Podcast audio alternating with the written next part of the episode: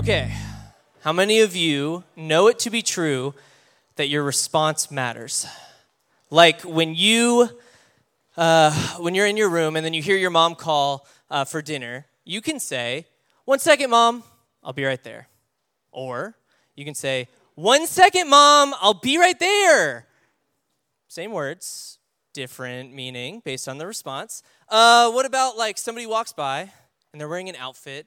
It's not something you would wear, but you know, you have a, a choice of how you respond. You can say, "Oh, nice outfit," or "Oh, nice outfit." Pretty different responses. Uh, changes the meaning of what your words say. Uh, or what about this one? Stop. Stop it. Stop. Versus stop. Stop it. Stop. Changes the meaning. Your response matters. And the reason that I want to talk to you about your response and why it matters is because worship is a response. Worship is a response to who God is and all he has done. It's a response to who God is and all he has done.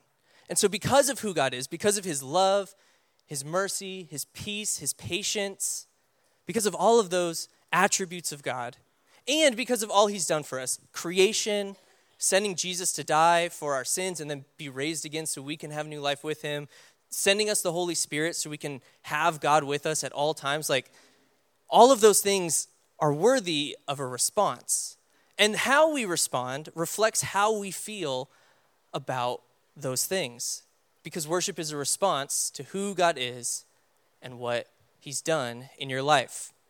And so, as we look at um, this series, we're taking worship songs and we're looking at where they get their truth from, where, why we sing them in the first place. And all of it comes from Scripture. It's not just random words that sound really good together in a melody. It's not just like catchy lyrics that you can quote on an Instagram post. There is truth in them, and they teach us something about who we are, who God is, and what we're supposed to do about all of it. And so tonight we're going to look through Refiner, and we're going to look at how this song has uh, taught us about worship, what it has to teach us about worship, and our response to God. See, uh, singing has been like the main response of, of worship for centuries. Like we do it every week at United. It's a huge part of Epworth and mission trips. It's one of our core values. We say we are worshipers because we value worship. We value singing songs in response to God. Worship has also existed long before most other things that we consider crucial to our faith. The Bible, so important. The church, super great. Singing songs has, la- has been around way longer than those things. Like, it's one of the oldest connectors we have to our faith. But singing songs of worship is not the only response. And my argument today is that it can't be our only response. And you might say that's why we called this series More Than a Song, because our response needs to be more than a song. And so, uh, starting in Romans 12, verse 1, uh, this is the beginning um, where the first four lines of Refiner uh, draw their inspiration from. Romans 12:1 Therefore I urge you brothers and sisters in view of God's mercy offer your bodies as a living sacrifice holy and pleasing to God this is your true and proper worship so because of who God is because he is full of mercy and he showed us that mercy through Jesus I'm begging you I urge you that your life should be the response to who God is and all he has done. That's what Paul is teaching the church in Rome. See, they, they grew up with a different context for worship. They had hundreds of gods that they would worship all the time. And the Jewish people had one God that they would worship all the time. And so, as Paul is teaching the Roman Christians of what it looks like to worship, he says, Your true worship, the true response of who God is and all he has done should be the way that you live your life. It's more than a song, it's how you live your life. And the lyrics of Refiner say this If the altar is where you meet us, take me there. If what you need is just an offering, it's right here. My life is here. And I'll be a living sacrifice for you. So both Romans 12 and Refiner talk about this living sacrifice and the imagery of a sacrifice and, um, and like being on an altar is very important to the meaning of this song because like we have altars right here right? Um, and we use them for prayer and that is what they are used for. So you're doing a great job. But these things get their name from a different kind of altar. Uh, the altar they get their name from was like this like table like slab thing of wood or stone and people would bring something of value and they'd place it on the altar. Then that thing would be completely consumed by fire, it would disappear forever, and that was their offering. And it was called a sacrifice because the people had to give up something that they valued. There was no way to get it back. You didn't like bring your sacrifice and leave it on the table and leave, and then Monday morning you couldn't come back and be like, oh, good, here's all my crops. They're mine now. Like you were completely giving them up to God, which is why it's called a sacrifice. And so both Romans 12 and Refiner are showing us that there is something about giving up something of value in response to who God is that points to worship. And what they're arguing is, what they're teaching us is that how we live our lives is the most important response that we can offer up to God. Because what's more important to us than us, right? Like, we want what we want. We do what we want to do. We have hopes and dreams for our future. We want to treat people the way we want to treat them. We want to live the life that we want to live. And when anyone tells us to do differently, what do we do? We cancel them. We tell them that they don't know what they're talking about. We do the opposite because no one's going to control us, right? We're going to live our lives the way that we think they should be lived. But if we're talking about worship, and we're talking about what it looks like to have true and proper worship, a true response to who God is and all He's done, then it can only be how we live our lives. And so, what does that life look like? It's already hard enough to talk about like sacrificing with teenagers because, like, the last thing you want me to tell you is to not live life the way you want to live it. This is like the prime time to live life how you want to live it. Um, and I get that. I do. I know that it's hard. And we sing these lyrics like so, so simply, and yet the meaning behind it is so heavy. And, and like, I get that. I get that it's hard to actually want to live this out. But the, the life that we're being asked to live is one of obedience and obedience is the last word that you want to hear. I know that. Like, I can tell that most of you in the room, you hear obedience and you're like, good Lord, I don't like this. I don't want to talk about it. And that's fair. And I think it's because the version of obedience that you're thinking of is like when you train a dog. You say sit, it sits, you tell it to stay, it stays, and then you reward it with a treat. And then when it doesn't do what you've trained it to do, you rub its face and pee, right? And so there's a reward and punishment for doing what you're told when you're told to do it, or a punishment for when you don't do that. And that's how we think of obedience. But the problem is, that's not like, that's not the biblical view of obedience. Because God is a God of freedom, but also requires obedience. And to us, obedience seems like the opposite of freedom because we have to do something that someone else is telling us. That's not freedom. But obedience is not the opposite of freedom. See, obedience actually looks more like this. I think we have a picture of it, potentially. Yes, okay. So this is a painting of a grandchild learning from his grandfather how to play the banjo. And you might be thinking, what does this have to do with obedience? But we're going to break it down together.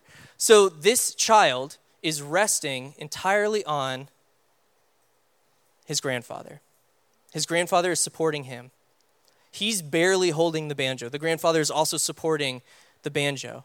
And the kid is, he's learning how to strum to the rhythm and where to place his fingers, but he's only able to do that because he's allowing his grandfather to place his hands where they belong. He's letting him guide where his fingers should go and at what time he should uh, strum on the strings. Like, he could fight all he wants and pretend that he could do this on his own. But, like, have you ever heard a kid, like, just pick up a guitar or, like, a, a piano and they just, like, hit all the keys at once? And they're like, I'm playing music. And you're like, no, you're not. Please stop. And it sounds bad. Like, that's what would happen if he stopped to try and do it on his own. And the reason that he's allowing his grandfather to guide him is because he recognizes he can't do it on his own. And so, this is what obedience looks like it's less do what I say and more let him show you a better way and let him guide you to make beautiful music together. See, we think obedience is sit down when I tell you to sit or go when I tell you to go. But really, obedience is a willingness to say, You know better than I do, and I want you to guide me through this process. And so, this is the life that God has asked us to live a life of obedience, one that when we do that, it is a living sacrifice. It is true and proper response to who God is. And if we're honest, and if I'm honest, this is not what our life looks like. Our life is not a reflection of who God is, our reflection of of our life is who we are and what we want. And like this is something I struggle with every single day is wanting my life to be more about obedience and less about me striving to do what I think is best. And if I'm honest and if you're honest, it's rarely like this. And it's okay that we can be honest about that. We're all in the same boat. We are all struggling with this. And so while the beginning message of Refiner is all about recognizing that our response to God is worship. And the way that we do that is in song. The whole second part of Refiner is about recognizing that we can't do that on our own and that we mess that up all the time. And God knew that from the beginning. He knew we were going to mess it up. And He still offers us the same love and goodness that He always has. There's a story in Luke chapter 18, and this this guy, he's only described as rich and a ruler. It's the only two things we know about him. And he comes to Jesus and he says, Good teacher, what must I do to inherit eternal life? And this is a really valuable question, right? He's not just asking, How do I get to heaven? He's asking, How do I make sure that everything I do in this life matters because there's something on the other side waiting for me? How do I make sure that I matter and I'm not just a blip in existence and then I'm gone one day? How do I make sure that I have a relationship with a God who loves me, not just now here on earth, but forever? Like, this is a real, valuable question. And I'm sure we have asked similar questions before, like, what's the point?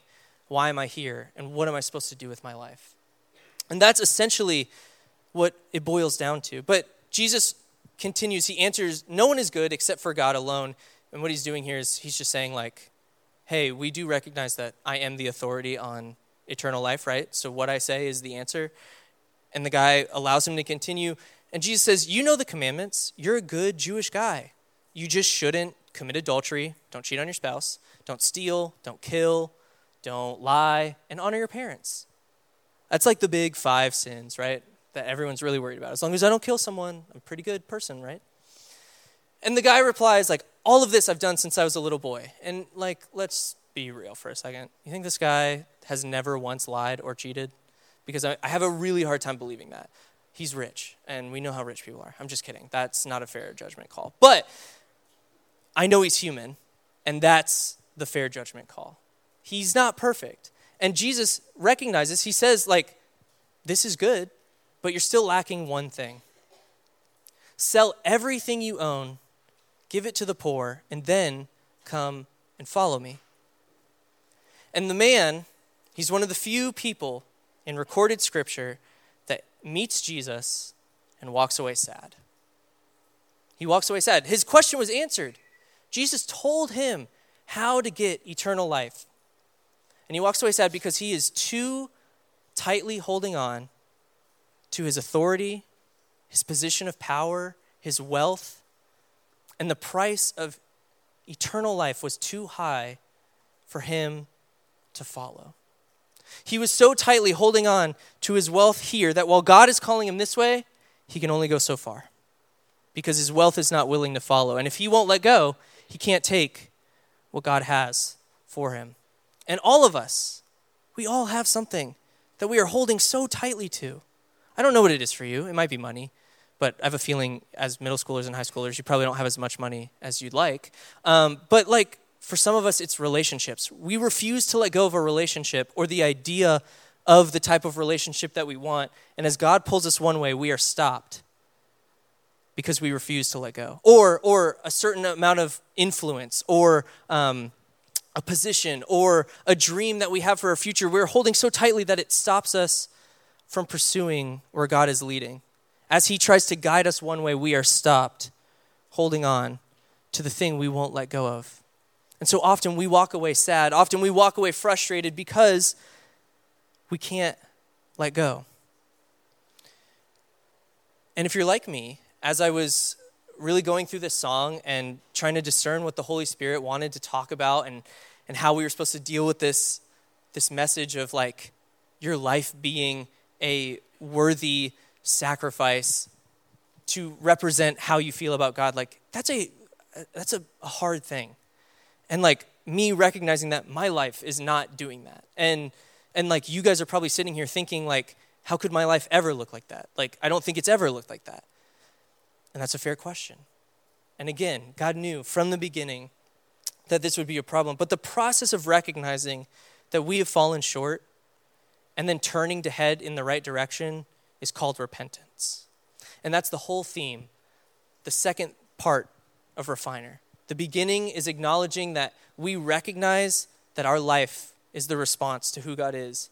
And the second part is recognizing that we are bad at it and that we can't do it on our own and that we need repentance. We need God to help guide us through this process because without Him, we struggle we stay in the same cycles of pain, shame, and regret as we try and figure out life for ourselves.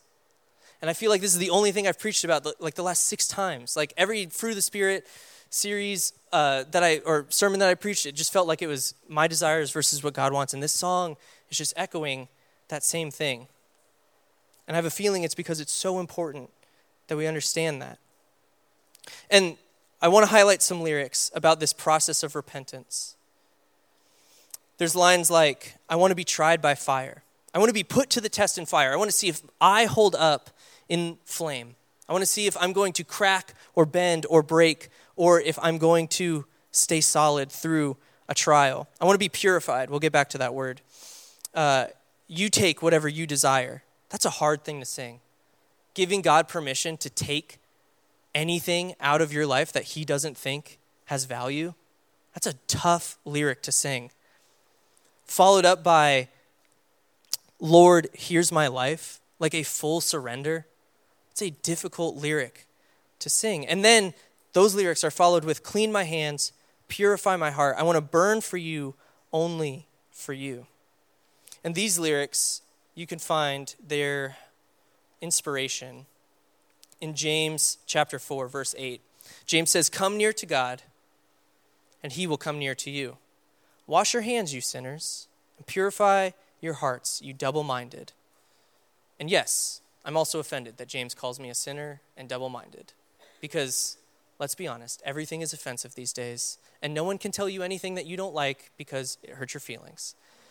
It's okay to hurt your feelings if it's true, because that's how we grow. And if we're honest, we are sinners because we choose what we want all the time, fully knowing what God wants for our lives. And we are double minded because on Monday we want what God wants for us, and on Tuesday we want what we want, and then midway through Tuesday we decide we want what we want again, and we flip flop back and forth. We are double minded. And that's okay because God knew we wouldn't get it right. Not every time, and not all the time. And so basically, James is saying anyone who wrestles with the tension of human desire versus what God wants for your life. Draw near to God. That's the solution. Come back to Him. And that's the definition of what it means to repent. Repent literally means to turn back to or to turn away from. So you turn away from the things that you want and turn back to the life that God has called you to live. That's what repentance means. It doesn't mean, God, I'm sorry, and then you do the same thing again. It doesn't mean, God, please forgive me. it means, God, I am going to turn and walk toward you again. And then when I, when I fail at doing that, I will repent again and I will turn and I will follow you again. And then when I stop, I will turn. And it's a continual process. And this process of repentance sounds a lot like purifying or refining, which is the title of the song. It's almost like they did it on purpose. It's crazy. Um, they titled the song Refiner, and they keep using words like purify and fire because there is a refining process that looks very similar to repentance. See, when uh, you take something like gold, uh, you don't just find gold buried in the ground in like bar form. And if you do, please let me know. I would love to help you with that. We can sort out some kind of deal. Um, but no, you find gold like in mud and rock. And it's like mixed with all this other stuff that is not nearly as valuable as gold. And so what you have to do is you have to take whatever you find the gold in, and then you have to crush it, grind it, and sift through it. And then it's probably still not good enough, so you crush it, grind it, and sift through it again. And then finally, you get these like really tiny gold specks. And it takes so many of these built up to even get anywhere close to a valuable amount of gold. And what they do with that is those flecks still aren't good enough. There's still other things in that gold that they need to get rid of if they want to charge the highest price for this gold. So what they do is they refine it. They take the gold and they put it in this container, and then they heat that container up to like 2,000 degrees Fahrenheit, which is the melting point of gold. That's not a comfortable temperature. It's extremely hot. And the gold becomes like magma, it's liquid metal.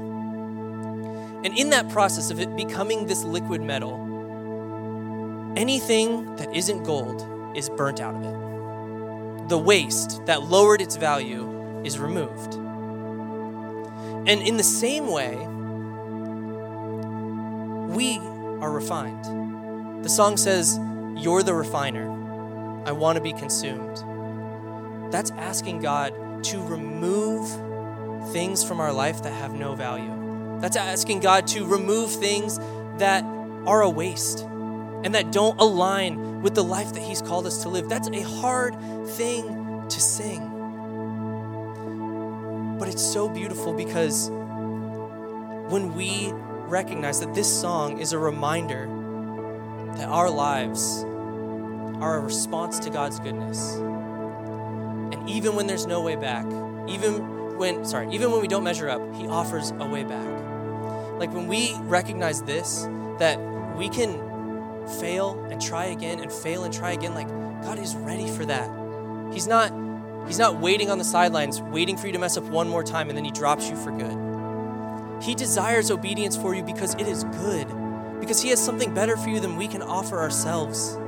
And he's he's waiting for you to realize all that he has to offer, and he loves you too much to leave you where you're at. He doesn't want all that junk to stay in you. He wants to refine you, he wants to purify you.